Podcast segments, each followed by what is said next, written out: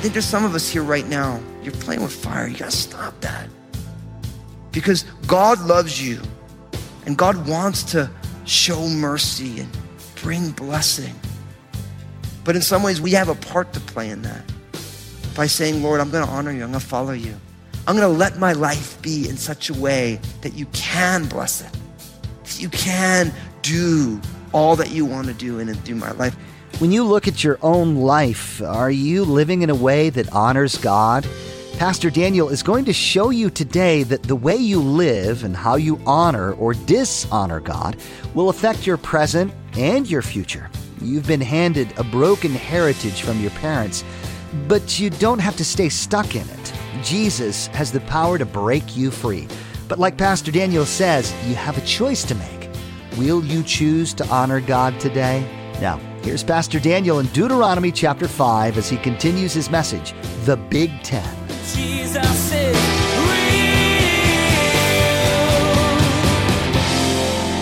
Now, first thing, visiting the iniquity on the third and fourth generation. People like to call this generational curses. The idea is that God holds each person responsible for their own actions, right? But we all know, and if you've ever read the sociological or the psychological research, the research on the sins of your parents becoming the sins of the children are very, very high. Like the percentages, if you had a parent who was an alcoholic, you becoming an alcoholic, much higher percentage. If your parents were abusive, you becoming abusive, much higher percentage. Not because I wanted to, because the Bible says that's just what the research tells you because what there's the power of socialization that happens in someone's life. And so we get used to whatever we're used to and that feels normalized. And in some ways, the iniquity of the parents being pushed down to the children, the parents socialize the children, and then unless something changes, what the parents gave you moves forward. Now, in Christ, you all have to know that generational curses do not exist because Jesus nips those things in the bud. Just because your parents were whatever your parents were doesn't mean you have to be that. And Jesus gives you the power to not be that and also to see the fact to see the fact that what you received from your parents was not in accordance with God's best and God's perfect plan, and they were broken and flawed, just as you are broken and flawed, but you're not going to make the same mistakes. I remember when I was a young pastor, I was an assistant pastor, and one of the elders at the church that I was at, this great man, Mike and Kathy, I just love them. Mike was a fire chief in San Francisco, his wife Kathy, and they were both all Irish, and they were both came from generations of alcoholics. And sure enough, they got married. They didn't know the Lord and they were both raging alcoholics. It was what they had known their entire family. And then they got radically saved. Right? And I'll never forget it because they said, they said, Daniel, they said, we were just drop down dead drunks and our parents were and our grandparents were and every aunt and uncle we had every time there was a party was everybody was just hammered and she's like and we were living the generational curse until jesus entered our lives and it's beautiful because now they had four kids, their four kids, none of them are drinkers or have drinking problems. And that whole thing just stops because Jesus intervened. And I think that's the key. Because you can't change the family of origin that you had. You can't change the stuff that you saw, but Jesus can take what you saw and he can forgive your past, but he'll lead you into a new future. So if you're here today or you're listening online or you're hearing this on the radio and you're thinking, well, my parents and my parents, and I'm walking down the same road, you don't have to walk down that road. Allow Jesus to lead you through the narrow gate, down the difficult way that few find, but it leads to life. But you have to say, Lord, I want to love you and I want to honor you and I want to walk with you. And I'm going to go against the grain of what comes naturally. So this does not have to be your testimony. Whatever the sins of the parent, your parents or your grandparents or your great grandparents or aunts and uncles are, does not have to be your testimony. But you get to choose that. And you choose that by either loving God and seeking to honor Him or choosing to reject God because of whatever the garbage you received. And for all of us, no matter how great your parents were, and some of you were blessed with some pretty awesome parents, They were still broken and fallen and not perfect and at best forgiven by Jesus. And so all of us in some ways came from a dysfunctional family. But the beauty is, is the grace of God helps us forgive the dysfunction in our families. We live in a culture that just wants to blame our dysfunction on our parents and on our families and play the victim for the rest of our lives. And that's not the life that Jesus called us to. Does it make sense? So the idea is you don't have to experience the curses of the iniquity of your family, but you might be choosing it right now. And I've been a pastor long enough and in a congregation the size of Crossroads I would be naive to think that everybody is choosing to honor God, follow his commandments, respond to Jesus in obedience. And for some of you right now, you're playing with fire right now. You gotta stop. I mean, I remember my dad used to say, Daniel, if you play with fire, you're gonna get burned. But you know, you hear that stuff and you're like, but you still play with fire, and you think you're the one person who's not gonna get burned by it. But then you wise up after a while because you get burned enough times, you get enough scabs. And you're like, I gotta stop this. And I think there's some of us here right now, you're playing with fire. You gotta stop that. Because God loves you and God wants to show mercy and bring blessing. But in some ways, we have a part to play in that by saying, Lord, I'm gonna honor you, I'm gonna follow you. I'm gonna let my life be in such a way that you can bless it, that you can do all that you want to do in and through my life. And I'm here to tell you, I'm with you on that journey. Every day waking up and saying, God, let my life be the type of life that you can bless. I want my life to be the place where you can bestow all that you want to bestow in the spirit and that I can experience that and my family can experience it. And Lord, get me out of the way because if I'm in the way, I'm going to miss out on all that you want to do. And my family's going to miss out on all that you want to do. God desires to bless. But you notice for those who hate him, they get the fruit of that decision. And for those who love him and keep his commandment, they get the fruit of that decision. And in the Bible, we call that the principle of sowing and weeping or reaping. You can read it sowing and weeping in certain situations, you know, in, in Galatians chapter five, that whatever you sow, whatever, it's, it's, it's the language of agriculture. It's the language of gardening. Whatever type of seed you put in, that's what you're going to get out. Right? So if you're like, if you sow a tomato seed, you're going to get a tomato plant right? If you put an apple seed in, you're going to get an apple plant. And if you sow to the flesh of the flesh, you're going to reap destruction. But if you sow to the spirit of the spirit, you're going to reap everlasting life. That's what the spirit of God tells us through the apostle Paul in the book of Romans, right? And so for each one of us, whatever you put in, that's what you're going to get out. And so if you put in rebellion and hatred against God, then you're going to receive the iniquity that comes with that decision. Or if you sow, I'm going to love God and I'm going to seek in loving and responding to God to keep what is in front of me, what the Bible tells me my life should be, then of that, you're going to reap the mercy and the blessings that God wants. But we get to choose what we sow or reap. And God honors that decision. And that's part of us being created in the image and likeness of God. God lets you make a decision for your own life. I don't know how many times as a pastor I'll talk to somebody, and I'll say, listen, I would love to make this decision for you, but it's your life. God has given you the decision making power for your own life. And I would love to make your decision. You have to make your decision for you. And I can encourage you, and I'm like, I believe this is God's will because his word says this, this, and this. And so I want to encourage you to make that decision. But I realize that each one of us, God has given us the stewardship of our own lives, and he holds us re- accountable and responsible for that stewardship. So, my friend, how you doing with that? You realize your life is not your own. It, it's your decision, but really your life, you were bought at a price. That's what the Bible says. So your life is on loan and you're going to have to give an accounting for that life.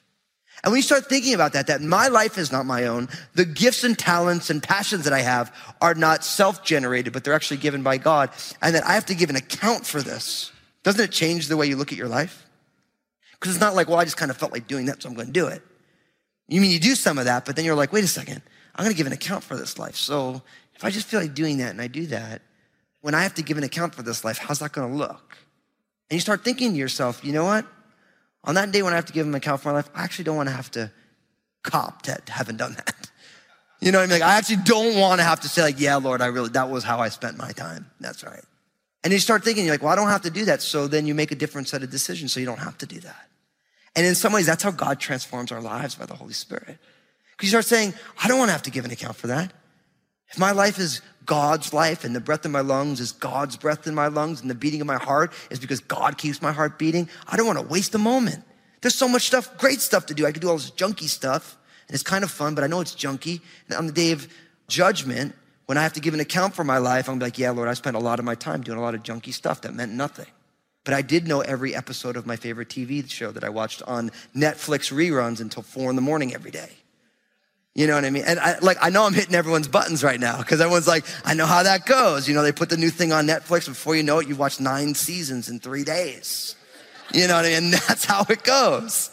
But like on that day, it's like, man, those four days, man, you could have changed the world. You could have cured cancer. You could have fed a bunch of people. You could have created something that could change the world. But you watch nine seasons of Law and Order, this unit, whatever unit it is.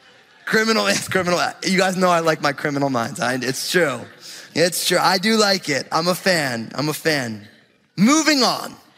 The third commandment, look at what it says, verse 11. It says, You shall not take the name of the Lord your God in vain, for the Lord will not hold him guiltless who takes his name in vain. So the third commandment is not to take the Lord's name in vain. Now, this is a prohibition against the careless use of the name of God. Now, we need to talk about this because when people think taking God's name is in vain, everybody always puts it down to the name of God. Like, so you ever heard someone be like, they take out a hammer, they go to hammer a nail, they hammer their thumb and they say, Jesus Christ, right? You ever, you guys never did that, right? And so everybody thinks that's taking God's name in vain. And I'm here to tell you that is a part of it.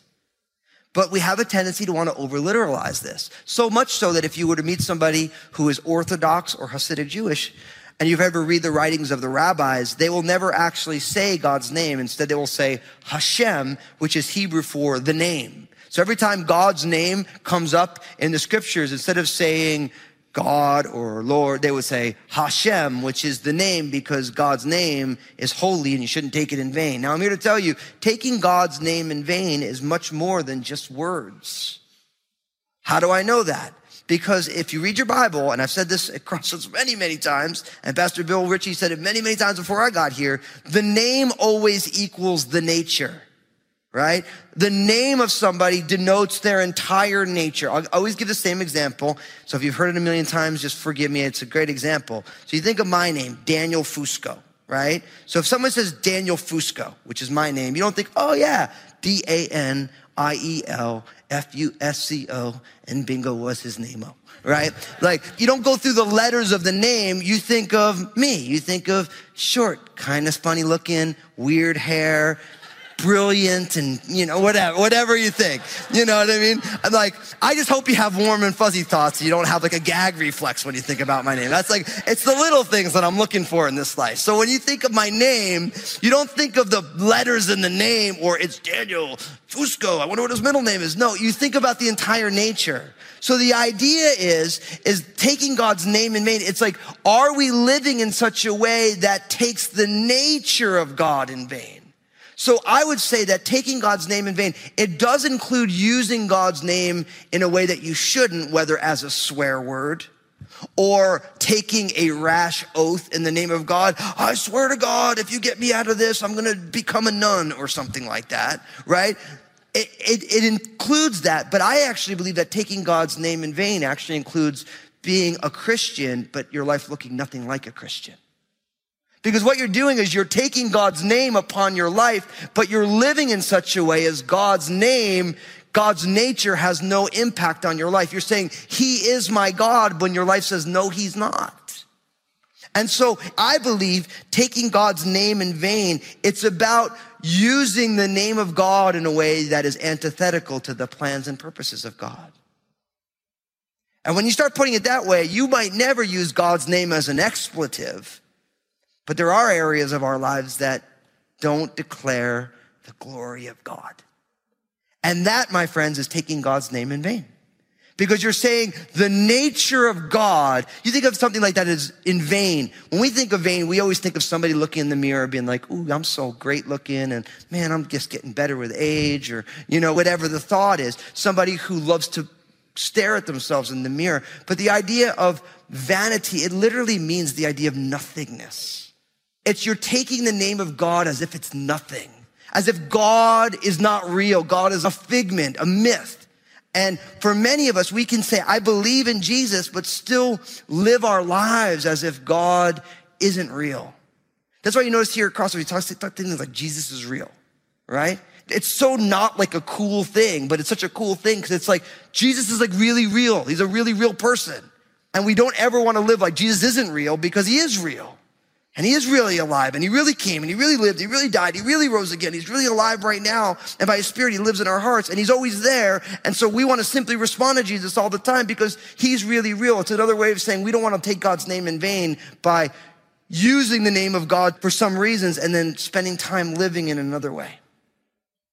You know, it's interesting. I was just sharing this with our pastoral staff that, you know, the four weeks before Christmas in the traditional church calendar, they call it the season of Advent right? And so it's the time leading up to the birth of Jesus where the church, it would be almost like a heart posture of preparation for the birth of Jesus. You know, and so each year in Advent, I kind of just change up my devotions because I just do that all the time. I was trying to change up my devotions. So I decided this year that I was going to meditate on the red letters, the sayings of Jesus in Mark's gospel.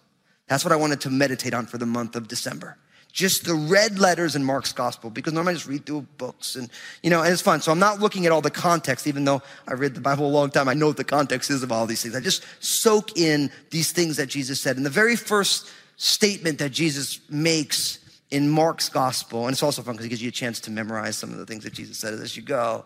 He says, you know, the time is fulfilled and the kingdom of heaven is at hand. Repent and believe in the gospel. And what's funny is that when you take a phrase like that, right? And you just kind of soak in it in your devotional time. You allow it. I say I like to soak in it so it soaks in me. You know what I mean? Spend time in there and chew on it and think about it. And as I've been soaking it, the last line of it really grabbed me initially. This idea of repent and believe the gospel, believe the good news. And I started thinking about the idea of repentance means to turn, and we're turning from unbelief to believing the gospel right? So, and I'm like, okay, so I have repented and I put my faith and trust in Jesus, but then it became the next layer. So it's not about me saying yes to Jesus. It's in what areas of my life do I live that my life is not reflecting a heart belief in the finished work of Jesus. So it's not about saying yes to Jesus. It's about saying yes to Jesus in my finances or as a parent or as a brother-in-law or as a brother or as a friend or as a this area of my life or as fears of the future or this thing. And what's, what I started to realize is that there's a huge deep well in my own heart. I love Jesus and I believe in him, but I do need to repent and embrace the gospel in all these areas of my life. And what I realize is, is that that's also working on not taking God's name in vain. Because in the areas of your life where you believe in Jesus, but in this one area, you're not living out the reality of the finished work of Jesus, you're not maliciously taking God's name in vain, but you are choosing to pretend like the gospel's nothing. And it's been said that unbelief is functional atheism, right? When we lack faith, we're actually acting like someone who doesn't believe in God, even though God is really real. So you realize this idea of don't take God's name in vain. This is like a deep opportunity for us to say, in what areas of my life do I live as if the nature of God isn't the nature of God? In what areas do I lack love? In what areas am I judgmental? In what areas do I have outright sin and rebellion? Where do I struggle to be kind? You know, you, go through, just take the fruit of the Spirit in, in Galatians chapter 5 and look at it and say, where am I not loving and where am I not joyful? Where am I not a peacemaker? Where am I not full of goodness and kindness and gentleness and patience? Ooh, think about that when you're waiting online in the supermarket. You know? It's like self control. You go through the whole list. Where am I not faithful? In all those areas, in a sense, you are breaking the third commandment because you're living, you're taking God's name in vain in that area of your life. Now, I did, praise God, make it through two commandments tonight. Doing better than the last time, praise God. Yeah, amen. Woo! We're flying through the Bible. It's amazing. You hear all this and you think to yourself, man, coming to church is rough, man. I just feel like a total mess. You realize that that's why we believe in Jesus, my friends. See, Jesus came and lived and died because God knows that we don't get it all right. And God is not like your friend who just finds out that you don't get it all right and they decide that they're too cool for you because you got a messed up life. God knows that we have messed up lives and God knows that we're not all that we could be and we're not as we should be. And God, I love you still. I love you so much. I sent my own son. And so rather than letting the reality that we don't have it all together and we don't get everything right drive us away from God. That's what Satan wants to do. He wants to take the reality that we're imperfect and push us away from God. Really, what happens is Jesus invites us, say, Look, I came for you knowing that you weren't perfect. Jesus like, I never thought you were going to be. I'm going to make you perfect by my spirit. But Jesus isn't like, Oh, I didn't realize you were so messed up. He's like, No, no, I chose you. I, I picked you knowing you're a train wreck. And so don't let a message like this where you're saying, okay, so I'm not worshiping the true God and I'm worshiping the true God in a false way, or now my life shows that I take God's name in vain. Don't let it drive you away from Jesus. Jesus is inviting you in to say, look, I wanted to show you what's going on here so that I can show you what I'm working on in your heart. And see, God wants our awareness of our need for Him to draw us in, not to push us away. And I think for many of us, what happens is, is we realize that we're not all that we could be. And what we do is we actually let it drive us away from the Lord. And really what that shows is that your understanding of God is based on your works, not based on his grace. A relationship based on work says, I messed up. I'm not accepted. But a relationship based on grace says, I messed up and God already accepted me. And my awareness that I messed up is part of God's grace at work in my own life.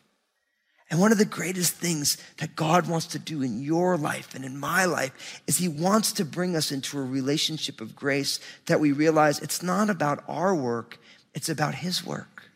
And it's about us going deeper into the work that He has already accomplished through the finished work of the cross. So, yeah, you're messed up, and so am I. But Jesus isn't. And Jesus, in coming and living the perfect life and dying on our behalf and conquering sin and death, is saying, Look, I want you to go down deeper into what I've done. And as you go down deeper into it, I'm going to actually be fixing up your life too. See, don't let your sin drive you from your Savior. Let your sin drive you into His arms because that's why he came in the first place. Jesus is real. Today, Pastor Daniel took us through the idea of generational curses. While God holds each person responsible for their own actions, the sin of the parents so often becomes the sin of the children. We grow accustomed to how our parents live, and so often we reproduce their lives. But with the power and grace of Jesus, we don't have to live that life. Jesus has the power to break the habits of sin and lead us into something new. Hey, everybody, Pastor Daniel here. I just want to say thank you for tuning in. I'm so stoked you're a listener of Jesus is Real Radio, and I know Jesus has amazing plans for you. I'd love to hear the story of how God's working in your life. Give us a call here at Jesus is Real Radio at 360 256 4655 or email me at real at danielfusco.com. We're so glad we can be a part of your life through the ministry of Jesus is Real Radio. Would you like to be a part of what we're doing? We would like to ask that you prayerfully consider becoming a financial partner of this program. Your contribution, no matter the size, will be used to reach people with the gospel message. Find out more at JesusIsRealRadio.com. Just click on Give. Thank you for partnering with us. Join us again here on Jesus is Real Radio when Pastor Daniel will take us through the fourth commandment. The fourth commandment says to observe the Sabbath day and keep it holy. God rested on the seventh day not because he was tired, but because the first lesson humans needed to learn was that it is not by works that we are saved. We're called to live by faith, resting in the power of God. We can't save ourselves. We wish we had more time today, but we will have to pick up where we left off next time as Pastor Daniel continues teaching through this series called Refresh. That's next time on Jesus is Real Radio.